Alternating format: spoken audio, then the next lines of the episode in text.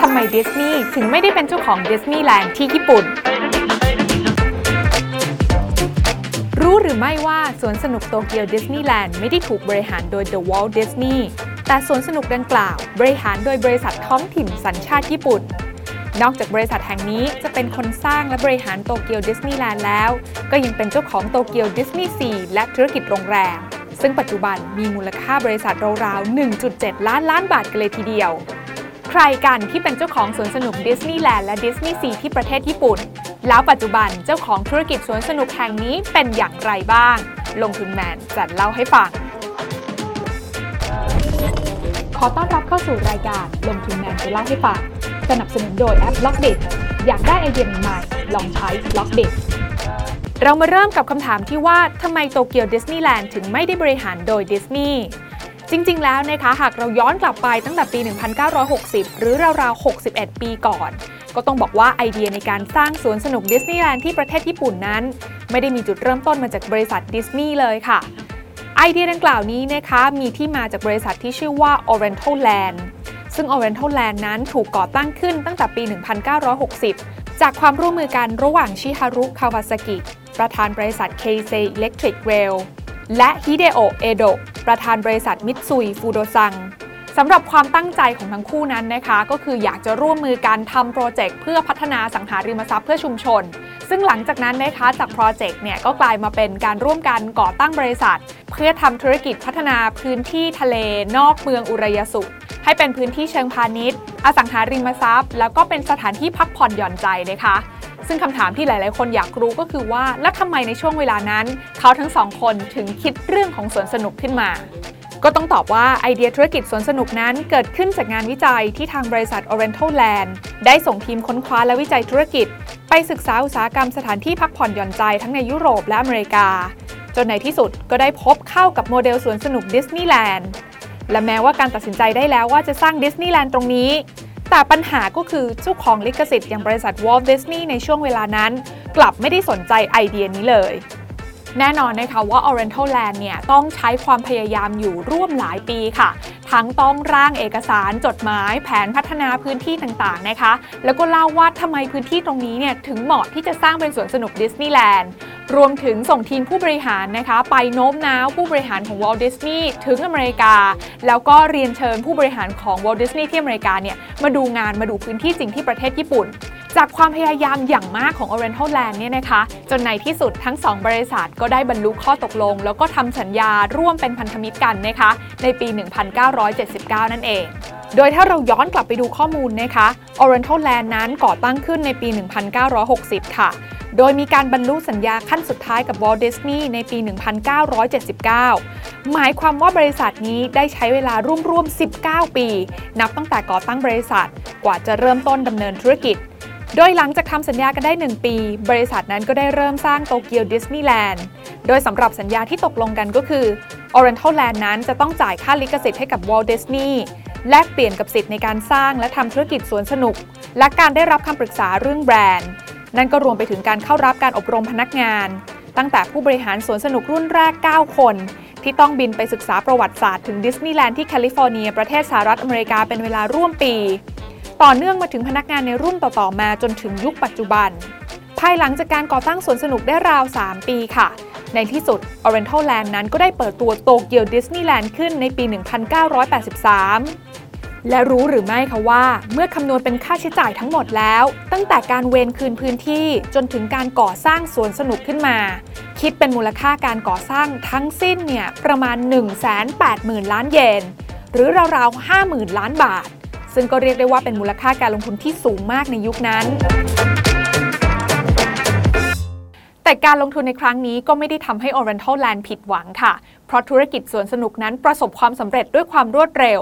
โดยโตเกียวดิสนีย์แลนด์นั้นก็ขึ้นแท่นเป็นแม่เหล็กด้านการท่องเที่ยว ตามที่ 2 ผู้ก่อตั้งนั้นได้คาดการเอาไว้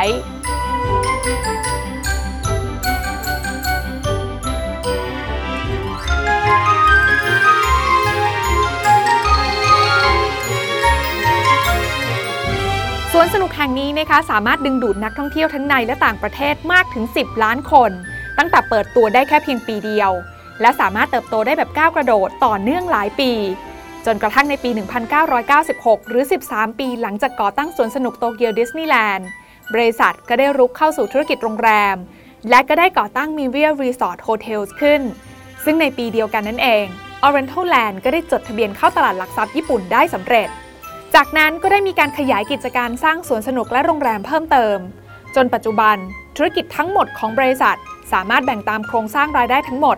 ออกเป็นได้ดังนี้ค่ะ รายได้ 79%มาจากธุรกิจสวนสนุก 2 แห่ง ก็คือโตเกียวดิสนีย์แลนด์และโตเกียวดิสนีย์ซี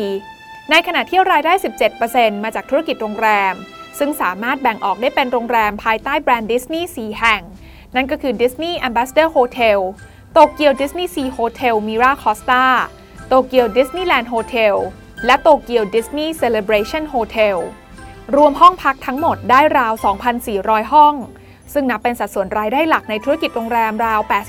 88%ส่วนที่เหลืออีก 12%ก็จะมาจากโรงแรมอื่น ๆ ค่ะ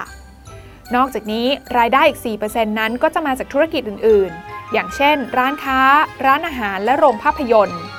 และที่ผ่านมาสวนสนุกของ Oriental Land สามารถดึงดูดนักท่องเที่ยวได้มากขนาดไหน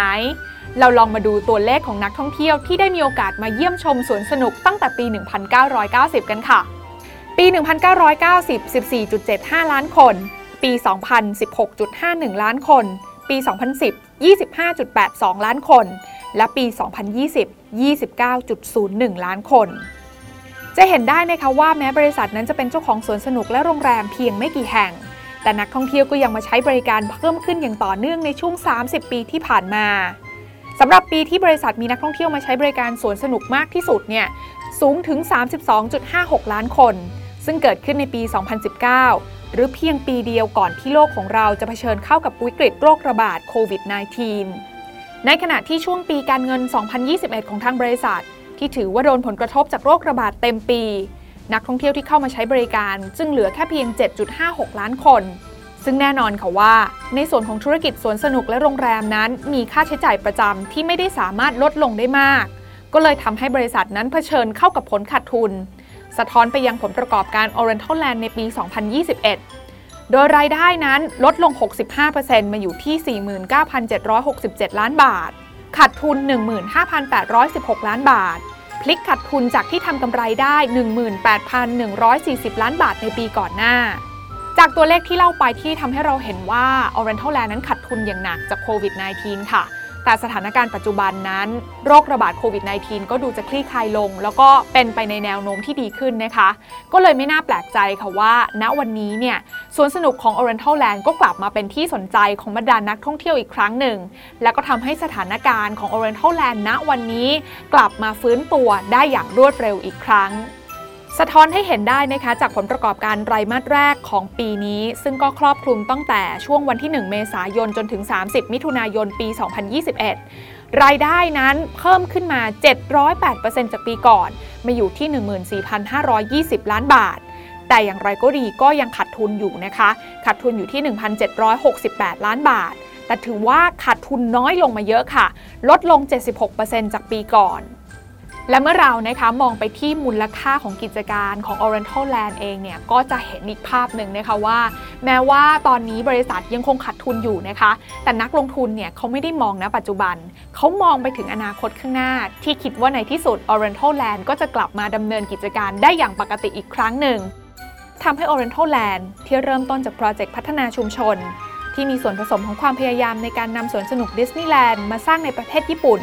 ทั้งๆทที่ถูกเมินจากเจ้าของลิขสิทธิ์อยู่เป็น 10 ปี ได้กลายมาเป็นธุรกิจในกลุ่มอุตสาหกรรมสถานพักผ่อนหย่อนใจและโรงแรม ที่มีมูลค่ามากกว่าเจ้าของเชนโรงแรมทั้งหมดบนโลกนี้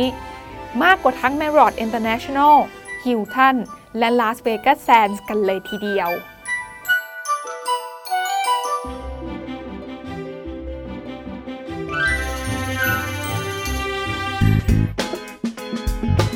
ลงทุนในความรู้ไม่มีความเสี่ยง ผู้ลงทุนควรกดติดตามลงทุนแมนได้ในทุกช่องทาง เริ่มจาก Subscribe และกดกระดิ่งช่อง YouTube ของลงทุนแมนไว้ ตอนนี้เลย